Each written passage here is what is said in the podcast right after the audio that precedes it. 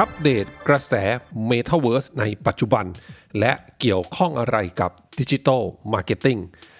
สวัสดีครับ อยู่กับ Digital Marketing Now Podcast Podcast ที่จะคอยอัปเดตข่าวสารเกี่ยวกับ digital marketing ให้กับคุณทุกสัปดาห์นะครับ อยู่กับผมเบิ้ลณรงยศเช่นเคยครับ วันนี้ก็มีเรื่องเกี่ยวกับ Metaverse มาพูดคุยกันนะครับ ล่าสุดเนี่ยที่ผมอ่านเจอนะครับ เขาบอกว่าพาดหัวค่อนข้างแรงเลยนะครับ ฟองสบู่ Metaverse แตกแล้ว มูลค่าที่ดินโลกเสมือนหายไป 85%อันนี้เนี่ยเป็นการพาดหัวจาก Workpoint Today นะครับ ต้องบอกว่า Metaverse นะครับ ถ้าท่านใดที่ติดตามเรื่องของกระแสคริปโตเคอเรนซีกระแส NFT นะครับ กระแสโลกเสมือน กระแสของ เว็บทรีต่างๆนะครับหนึ่งในเรื่องที่เกี่ยวข้องกันก็คือเรื่องของ Metaverse นั่นเองนะฮะแต่ก็ต้องบอกว่าอันนี้ก็ต้องให้เครดิตนะ ให้เครดิตให้เครดิตกับพี่มาร์คครับ CEO ของ Meta หรือว่า Facebook เดิมนั่นเองเนาะที่ออกมาเรียกได้ว่าเล่นใหญ่เลยทีเดียวนะครับ ตั้งแต่ช่วงปลายปีที่แล้วนะครับ เกี่ยวกับ vision นะครับในการสร้าง Metaverse นะครับของทาง Facebook นะครับก็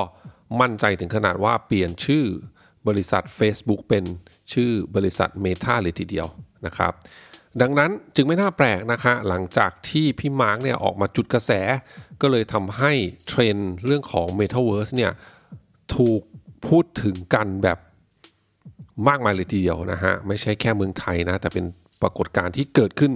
ทั่วโลกเลยนั่นเองนะครับ ช่วงพีคๆเนี่ยนะครับต้องบอกว่าไอ้เจ้าราคาของที่เสมือนนะเนาะพื้นที่เสมือนนะครับ ที่อยู่ในโลก Metaverse ต่างๆนะครับ ไม่ว่าจะเป็น The Sandbox นะครับ Decentraland NFT World นะครับ Super World นะครับต่างๆเหล่านี้ครับ นี่แค่บางตัวอย่างนะฮะ ตอนนั้นเนี่ยนะครับตอนพีคๆเนี่ยต้องบอกว่า โดยเฉลี่ยนะครับ ราคาของพื้นที่ใน Metaverse เนี่ยนะครับ อยู่ประมาณ 1.3 ล้านบาทเลยทีเดียวนะ อันนี้ก็เป็นช่วงพีคๆประมาณกุมภาพันธ์ปีนี้ครับนะฮะ 1.3 ล้านบาทต่อ 1 แลนนะ แต่ณปัจจุบันอันนี้จากเนื้อข่าวนะครับ นับวันที่ 1 สิงหาคมครับ โดยเฉลี่ยแล้วเนี่ย ราคาต่อหนึ่งแลนเนี่ยลดเหลือแค่ 1.8 แสนบาทเท่านั้นเองนะครับ180,000 บาทเท่านั้นเองนะจาก1ล้าน3แสนบาทนะครับ จึงเป็นที่น่าสนใจนะครับว่าตอนนี้เนี่ยนะครับเรื่องของอกระแส Metaverse เนี่ยนะครับโดยเฉพาะการเก่งราคาของพื้นที่ในโลกเสมือนเนี่ยตกลงอย่างน่าใจหายเลยทีเดียว อันนี้ก็มาจากหลาย ๆ ปัจจัยครับหนึ่งในปัจจัยที่สำคัญก็คือ การตกลงของอราคาเหรียญต่าง ๆ นั่นเองนะครับคริปโตเคอเรนซีนะครับ ข้อมูลเกี่ยวเนื่องกันนะเขาบอกว่าปัจจุบันเนี่ยนะครับมูลค่า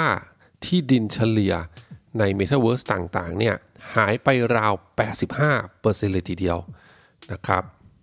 โดยเฉพาะที่หนักสุดก็จะเป็นที่ดิน ใน The Sandbox ครับ ที่หลายๆ คนนะหลาย ๆ ที่เนี่ยยกให้เป็นเบอร์หนึ่งของโลกเสมือนเลยทีเดียวนะครับ จากต้นปีเนี่ยราคาต่อหนึ่งแลนเนี่ยอยู่อยู่ที่ประมาณ 1.2 ล้านบาท ตอนนี้เหลือแค่ 1 0 0 0 0แสนบาทเท่านั้นเองนะครับ ก็เรียกได้ว่าหายไปอย่างน่าใจหายเลยทีเดียวนะครับ จากเดิมที่คาดการว่าในปี 2573เนี่ยมูลค่าตลาดโลกเสมือนจะเพิ่มขึ้น โดยไปแตะที่ 280 ถึง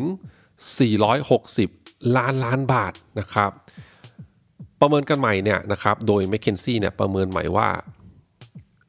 ในปี 2573 เนี่ยอาจจะเหลือมูลค่าแค่ประมาณ 170 ล้านล้านบาทเท่านั้นเองนะครับ ก็เรียกได้ว่ามูลค่าหายไปนะครับพวกภาพอย่างน่าตกใจเลยทีเดียวนะครับ ทีนี้มันเกี่ยวข้องกับ digital marketing ยังไงนะฮะ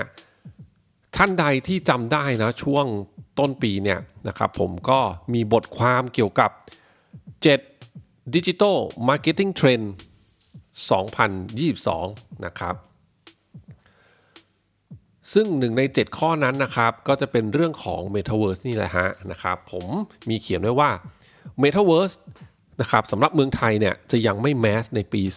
2022 นะครับ เพราะต้องบอกว่าตอนที่ผมเขียนบทความออกมาเนี่ยต้องบอกว่าช่วงนั้นเนี่ยเป็นช่วงพีคเลยนะนะครับทุกคนก็เหอกระแสโหนกระแส Metaverse กันมากมาเลยทีเดียวนะครับ แต่ผมก็เขียนไว้แล้วนะ ว่าในปี 22 เนี่ยนะครับ Metaverse แบบ fully immersive นะครับก็คือการเข้าไปในโลกเสมือนโดยใช้พวกอุปกรณ์ VR ต่างๆ เหล่านี้นะครับ จะยังไม่แมสในระดับเดียวกันกับที่ TikTok ทำได้ในปี 2020-2021 แน่นอนนะครับ ก็จากเหตุผลที่ผมได้กล่าวไปก็คือเรื่องของราคาของอุปกรณ์ต่างๆนะครับ ที่ยังคงมีราคาแพงนะครับ แล้วก็ต้องบอกว่า use case ของอุปกรณ์เหล่านั้น แล้วก็ use case ของการเข้า Metaverse เนี่ยในปี 2022 เนี่ยดูแล้วยังไงคงจะไม่สามารถจะเป็นไปตาม vision ของพี่มาร์คซักเคอร์เบิร์กได้ภายในปีนี้นะครับ ก็เลยเป็นที่มาว่าผมก็เลย เขียนบทความนี้ไว้นะครับแล้วก็เล่าในพอดแคสต์ด้วยนะว่ากระแสแบบ Metaverse แบบ fully immersive เนี่ยน่าจะไม่เกิดขึ้นภายในปี 2022 นี้นะฮะดังนั้นเรื่องที่เกี่ยวข้องกันนะครับ ก็ต้องบอกว่าพอ Metaverse เนี่ยเป็นกระแสขึ้นมานะครับหลีกเลี่ยงไม่ได้เลยนะครับ หลาย ๆ แบรนด์โดยเฉพาะแบรนด์ดัง ๆ แบรนด์ระดับโลกต่าง ๆ เนี่ยนะครับก็ต้องกระโดด เข้าไปในกระแสนี้นะนี่ก็ต้องบอกว่ามันก็หลีกเลี่ยงไม่ได้ โดยเฉพาะถ้าเป็นแบรนด์ระดับโลก แบรนด์ที่มี brand image ของการที่ต้องเป็นผู้นำของตลาดอยู่ตลอดเวลาอะไรแบบนี้นะครับ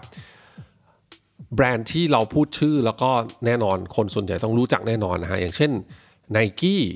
Adidas อ่าพวกนี้นะครับก็อยู่ในอ่า Metaverse กันหมดแล้วอะไรแบบนี้นะฮะ ก็เลยจะมีเรียกได้ว่ามีทิปละกันนะครับ มีข้อคิดมาฝากกันละกันนะครับ อันนี้เนี่ยไม่ได้เป็นการเจาะจงเกี่ยวกับกระแส Metaverse เพียงอย่างเดียวนะครับ ข้อมูลต่อไปนี้เนี่ยผมถือว่าเป็นข้อมูลที่สามารถที่นำไปปรับใช้ apply ได้กับทุกเทรนด์ที่มันจะเกิดขึ้นในโลกที่เกี่ยวข้องกับ digital marketing นั่นแหละครับนะฮะแต่ว่าเรื่องของ Metaverse เนี่ยเป็นอันที่เราเห็นชัดณปัจจุบันนั่นเองนะครับ ผมอยากจะให้ข้อคิดแบบนี้ครับ เราในฐานะ digital marketer นะครับ ต้องบอกว่า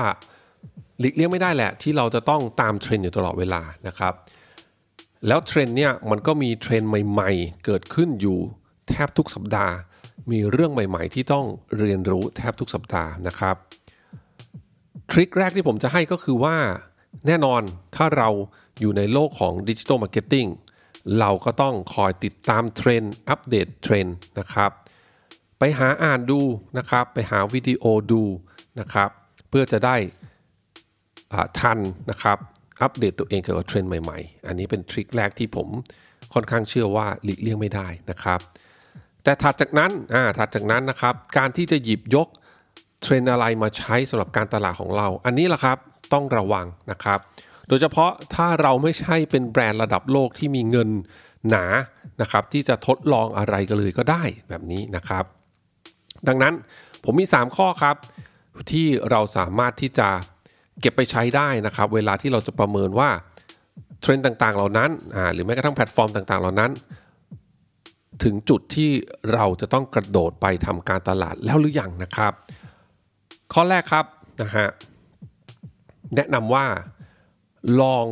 ศึกษาได้แต่อย่าพึ่งลงนะครับ ลองเล่นได้แต่อย่าพึ่งลงนะครับ เช่นอะไรครับ เช่นแพลตฟอร์มใหม่ที่เกิดขึ้นอ่ายกตัวอย่างอย่าง TikTok อะผมอาจจะพูดย้อนไป TikTok จะเป็นอันที่หลาย ๆ ท่านน่าจะเห็นภาพมากกว่า Metaverse นะครับ TikTok ในช่วง 2 ปีที่แล้วนะฮะก็ทุกคนก็ทราบนะฮะมี user ใหม่เกิดขึ้นมากมายนะครับมีจำนวน user เนี่ยในเมืองไทยเองเนี่ยก็มีจำนวนเพิ่มมากขึ้นอย่างรวดเร็ว นะครับเติบโตอย่างรวดเร็วเลยทีเดียวนะฮะเราก็พอรู้แล้วแหละนะว่ามันก็เริ่มที่จะ mass มากขึ้นแล้วนะฮะเราในฐานะ marketer นะครับก็มีความจำเป็นที่เราจะต้องลงไปลองเล่นนะครับ ไปเข้าใจว่าเวลาคนเข้า TikTok เนี่ย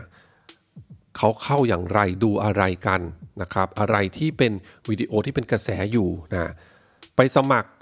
บัญชีแล้วก็ลองลงเข้าไปเล่นนะครับ ทีนี้ไอ้คำว่าเล่นเนี่ยมันหมายความว่า เราเข้าไปใช้โดยที่ยังไม่ต้องลงทุนอะไรนั่นเองนะฮะถูกไหมครับ สามารถเข้าไปสมัครเล่นได้ฟรี ไปทำความเข้าใจกับแพลตฟอร์มนั้นๆก่อนนะครับ แต่อย่าพิ่งลงเงิน อย่าพิ่งลงทุนอะไรนะครับ ไปลองให้รู้ก่อนนะครับอันนี้น่าจะเป็นข้อแรกครับเกี่ยวกับการ เกาะเทรนด์นะครับต่างๆ ที่เกิดขึ้นมานะฮะข้อที่ 2 ครับก็เกี่ยวเนื่องกันครับ ถ้าเราไม่ได้มีทุนหนาพอ รอให้มั่นใจว่ามันแมสก่อน แล้วค่อยลงนะครับ แล้วค่อยลงนะะต่างกันนะ เล่นกับลงคำว่าลงก็คือลงทุนลงแรง ลงไปกับมันนั่นเองนะครับ ถ้าไม่มีทุนหนาพอรอให้ mass ก่อนค่อยลงนะครับ ย้อนกลับไปอ่า TikTok เหมือนกันนะ TikTok ณปัจจุบันแน่นอนครับ ทุกคนยอมรับแล้วว่า mass แล้ว ถ้าดูเทรนด์ของ TikTok ครับปัจจุบันถือว่าเป็นแพลตฟอร์มที่เราจะต้องเริ่มลงทุนแล้วนั่นเองนะครับแต่ถ้าเทียบกับ Metaverse นะฮะแน่นอนครับ อย่างที่บอกไปตอนนี้ยังไม่ mass เนาะถ้าเรายังไม่มีทุนหนาระดับ Nike ระดับ Adidas ก็อย่าพึ่ง ลงไปเล่นครับ อย่าเพิ่งลงอย่าเพิ่งลงทุนครับนะลงไปเล่นได้แต่อย่าเพิ่งลงทุนนะฮะรอให้ mass ก่อนมั่นใจก่อนนะว่ามีจำนวน user ที่มากพอคุ้มค่ากับการทำการตลาดของเราคุ้มค่ากับเงินลงทุนของเรานั่นเองนะครับอันนั้นข้อ 2 ครับ ถ้าไม่มีทุนหนารอให้แมสก่อนค่อยลงครับ ข้อ 3 ครับ ปิดท้ายเป็นข้อที่สำคัญ เช่นเดียวกัน แล้วก็เกี่ยวเนื่องกันจากข้อ 2 เนี่ยแหละครับ ข้อ 3 ต้องมั่นใจก่อนว่ามันจะสามารถสร้าง conversion ได้จริงอ่าอีกครั้งครับ conversion ก็พูดถึงเรื่องของยอดขาย พูดถึงเรื่องของยอดคนลงทะเบียน หรือพูดถึงเรื่องของแอคชั่นต่างๆ ที่จะเกิดขึ้นที่มีผลลัพธ์ที่เป็นประโยชน์กับธุรกิจของเรานั่นเองนะก็ขึ้นอยู่กับว่าเราจะ define เป้าหมายนะครับของธุรกิจเราในแต่ละแพลตฟอร์มอย่างไรนะครับ ข้อ3นะครับต้องมั่นใจก่อนว่ามันสามารถสร้าง conversion ได้จริง มันสามารถที่จะสร้างยอดขายได้นะครับ สามารถที่จะมีคนมาลงทะเบียนนะครับ หรือแม้กระทั่งกดคลิกเข้าเว็บไซต์ของเราอะไรก็ว่าไปนะครับ เป็น conversion ที่เราตั้งขึ้นมา อีกครั้งยกตัวอย่าง TikTok ปัจจุบัน TikTok ก็ถือว่าเป็นแพลตฟอร์มที่พิสูจน์ได้แล้วครับ ว่าสามารถก่อให้เกิด conversion ได้จริงนะครับ เราก็จะเห็น หลายๆเคสที่เกิดขึ้นนะหลาย ๆ ธุรกิจนะเศรษฐีใหม่ต่างๆนะครับ ที่สามารถที่จะขายของบน TikTok ได้มากมายเลยทีเดียว รวมถึง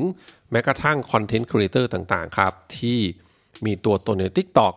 มี follower ผู้ติดตามจำนวนมาก แล้วก็สามารถที่จะสร้างตัวตนออกมาเป็นอินฟลูเอนเซอร์เป็น KOL ใน TikTok นะครับ รับรีวิวเรื่องของ สินค้าของแบรนด์ หรือบริการต่างๆ ได้นั่นเองนะครับ รวมถึงอาอาจจะมีการส่งลิงก์ส่ง traffic นะครับเข้าสู่เว็บไซต์ e-commerce e-marketplace ต่างๆ ด้วยนะครับ เพื่อจะได้ส่วนแบ่งของยอดขายที่เกิดขึ้นอะไรแบบนี้นะครับ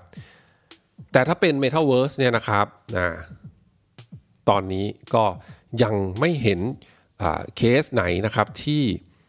เรียกได้ว่าประสบประสบความสำเร็จในเรื่องของ conversion แบบจริงจังนะนะครับยกเว้นอย่างที่บอกไปเป็นแบรนด์ระดับโลกไปเลยแบบนี้ครับก็อาจจะพอเห็นบ้าง แต่ถ้าเป็นแบรนด์ระดับประเทศ หรือว่าแบรนด์ที่เล็กลงมาอย่าง SME เนี่ยนะครับ Metaverse เนี่ยก็เรียกได้ว่าแทบไม่เห็นเลยทีเดียวนะครับ